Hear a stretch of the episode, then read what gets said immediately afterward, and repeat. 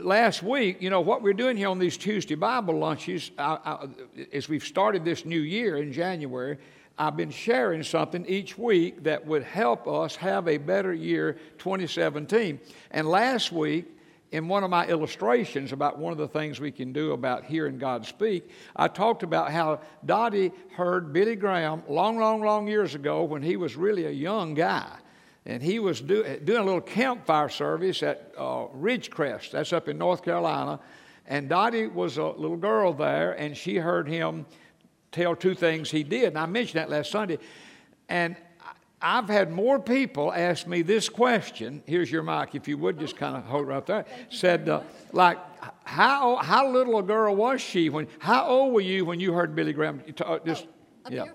Okay. Yeah. Uh, I was probably about 10. About 10 years old, uh-huh. and it was a little campfire service yes, at night. Yes, yes. And Billy Graham, of course, he was not well, so he famous. He lived not too far. He lived in Montreat, so yeah. that was not too far from Ridgecrest. And he came and uh, was leading the campfire meeting. And what did he suggest? What did he say he did? He said every day, and this is independent of my sermon preparation. He said, but every day I read five psalms and one proverb. He said, five psalms help me to know how to live with God, and one proverb helps me to know how to live with man.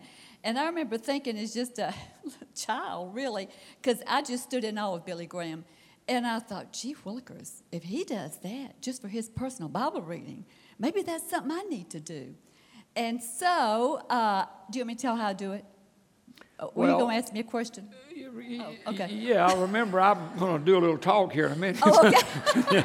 But well, first of all, you do the proverb of the day, and yes. this is so appropriate because tomorrow is February the what? First. So First tomorrow would be a great day to say, I'm going to try this for a month. It'd be Proverbs number one. Right. And right. then these Psalms, five of with the way you read them, that's how he said he did it, but explain that okay. in a nutshell. The way that in a said, nutshell. In a, okay, oh, gee. Economy of words.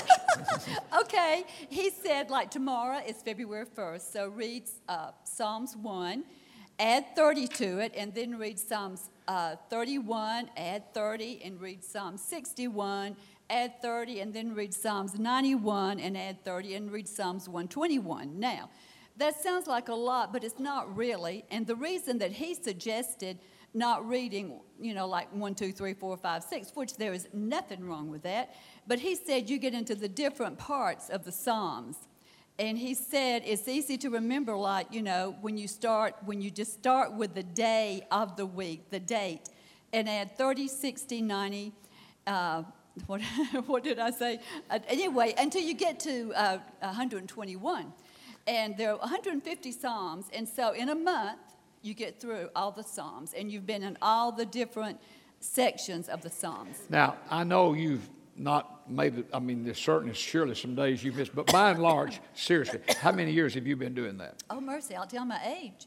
Uh, probably. They uh, know your age. they know my age because you've told them but Don't tell them my weight. Yes. I know you do that.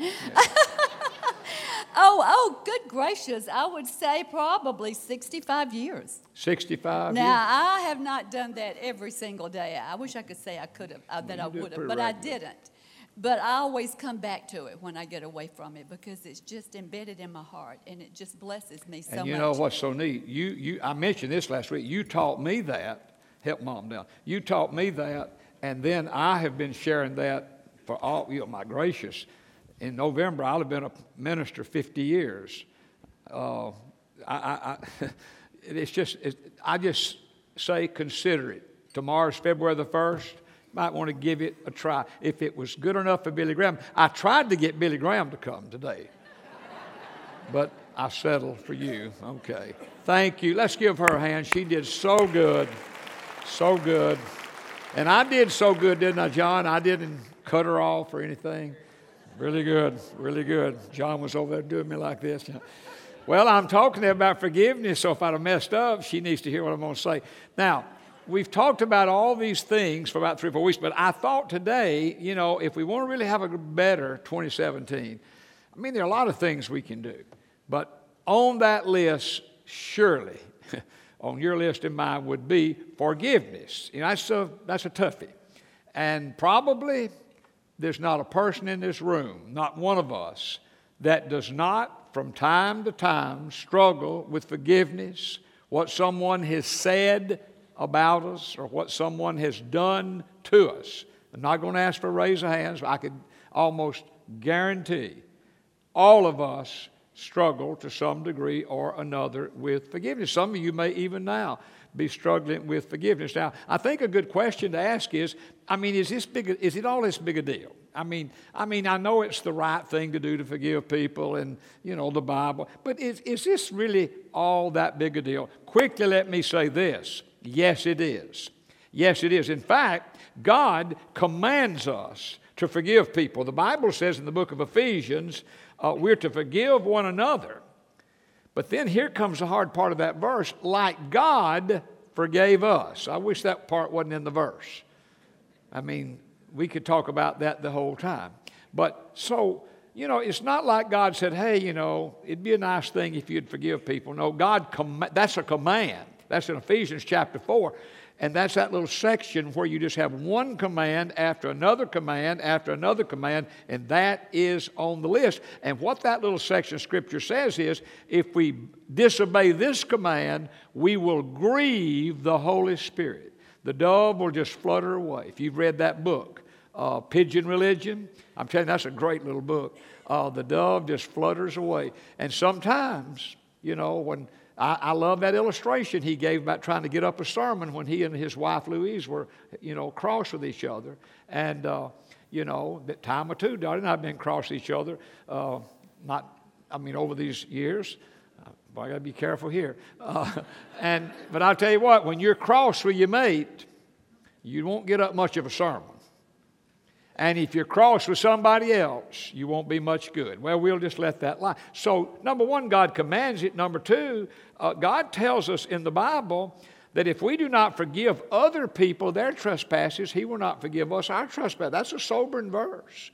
And then, you know, one of the most sobering things about about forgiveness is back in the book of Isaiah. Let me read you this verse. It says, But your iniquities have separated you from your God, and your sins have hidden his face from you. Listen to this so that God will not hear. In other words, if you refuse to forgive people, you won't forgive people, you don't forgive people, God is not going to hear your prayers. You go read the verse yourself. Isaiah chapter 59, verse 2. I mean, you know, I always want to be sure I don't have any any anything that I've not asked God's forgiveness, or if I'm not forgiving of someone else when I pray, just like my prayers just don't even reach the ceiling. So, this whole matter of forgiveness. Now, in your Bible, in in Genesis chapter number 45 is one of the best stories in the Bible, best illustrations in the Bible about a person forgiving someone. Page 44 uh, you're in Genesis chapter 45, and you know the story of Joseph. I, I won't repeat the story, but you know how what his brothers did to him and, and all that. Well, this is 22 years later, 22 years after his brothers had sold him uh, thrown him in the pit, and then they decided, well, they'll not kill him. One of the brothers talked him out of that. And so they sold him to these slave traders. You know, he went over and he wound up working for Potiphar and wound up in prison and all that. It's just, it just, uh, just one bad thing after another. Well, 22 years later, he's like prime minister of Egypt.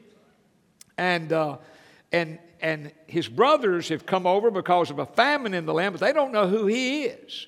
And look with me in Genesis chapter 45, verse 1 says, Then Joseph could not restrain himself before all those who stood by him, and he cried out. Here's what he said. Now, he's in a room with a bunch of folks, and his brothers are in the room. And he said, Make everyone go out from me. So no one stood with him while Joseph made himself known to his brothers. He didn't want all these other people uh, to know the situation. He, he ran them out. And he now tells his brothers, and and look what he said here in verse 2 And he wept aloud, and the Egyptians of the house of Pharaoh heard it. Then Joseph said to his brothers, I am Joseph. They didn't recognize him. They didn't recognize him at all. They didn't have a, a clue this was their brother who they had done all that bad stuff to. He says, Does my father still live? But his brothers could not answer him, for they were, this translation says, dismayed in his presence. Literally, that word should be terrified. don't you know? They thought, man alive, we're fixing to be in the clunker here, probably headless. I mean, I don't know what all went through their mind, but they were just terrified. Verse 4 Joseph said to his brothers, Please come near to me. So they came near. Then he said, I am Joseph, your brother. Now, watch this, whom you sold in Egypt. That'll be very important to us in just a moment. But now, do not therefore be grieved or angry with yourselves because you sold me here, for God sent me before you to preserve life. Well, I'm going to stop there because of time. It's a very, very interesting chapter. Now, you know, I want to talk about forgiveness today in just a little nutshell. First of all, let's talk about what forgiveness is not. A lot of confusion about what forgiveness is. So, what is forgiveness not? Well, forgiveness is not approval of what someone else did. That, that's, that's a, and a great example is Jesus. When, when they brought the woman to Jesus who had been taken in the act of adultery, this wasn't a rumor. I mean, this was, this was true. And they brought that woman to Jesus in John chapter 8. You've read the story. You remember what Jesus did? He, he forgave her her sin, but then he did what? He didn't, he didn't condemn her, but he told her to go and sin no more. In other words, he didn't approve what she did. Uh, that, that's not what forgiveness is at all. Let me tell you what else. Forgiveness is not reconciliation. Those are two big old long words forgiveness, reconciliation. See, reconciliation requires two people, forgiveness just requires one people. Like I can forgive someone, you can forgive someone, but that may not also be that now there's reconciliation.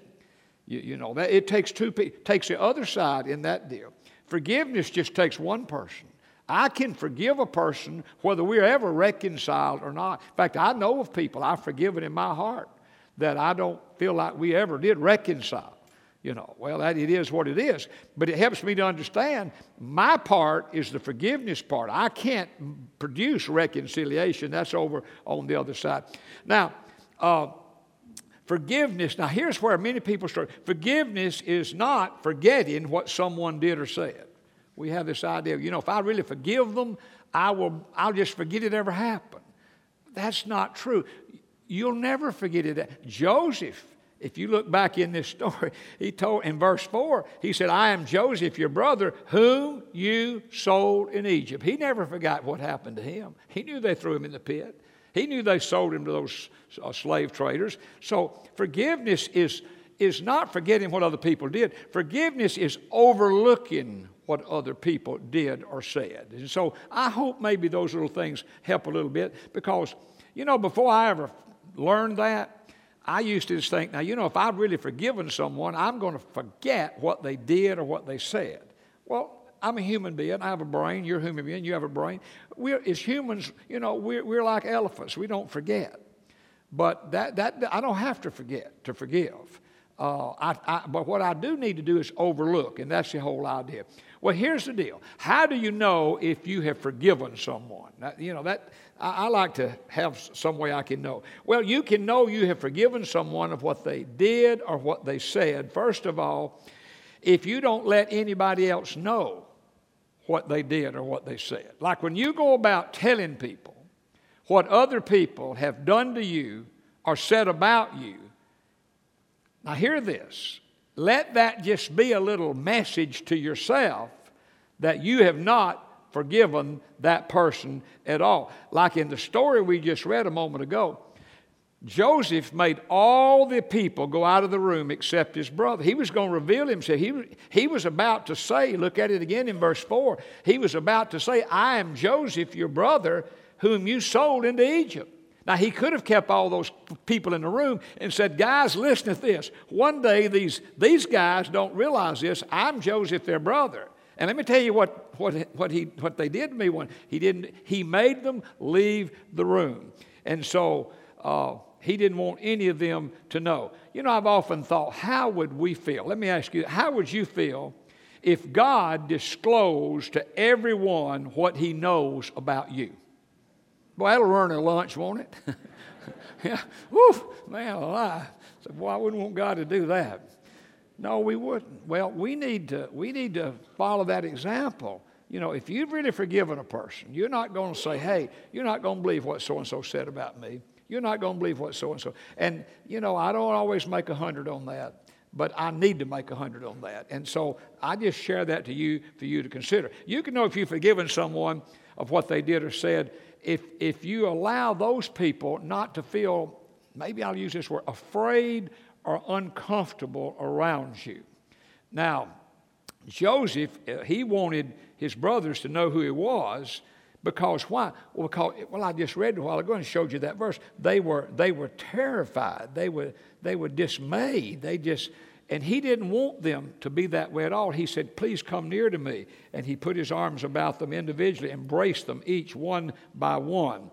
Uh, he, he had not forgotten what they did. In fact, he said that. I'm Joseph, your brother, who you sold into slavery. Uh, well, no, he hadn't forgotten it, but, but he, he didn't want them to be uncomfortable. You know, if, if, if, you, if somebody's mad at you or you're mad at somebody or both of you are mad at each other, you're just not uncomfortable around those people. Well, you can't control the other side of that, but you can do whatever you need to do to try to keep that from being that way.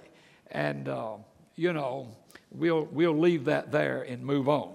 Well, now, one other little thing that will help us and get us to right where we need to go and do something, you can know that uh, you've forgiven someone uh, what they did or what they said uh, if you pray for them. If you pray for them. You know, Jesus said in Matthew chapter 5 in the Sermon on the Mount, love your enemies and pray for those who persecute you.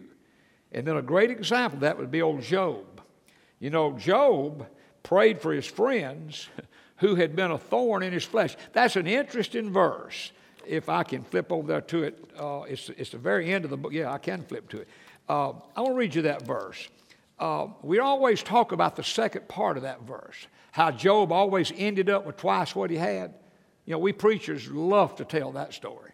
You know, he had X number of this, now he's got double, you know, double for his trouble and all that. But let me, let me read the first part of that verse. It says, And the Lord restored Job's losses.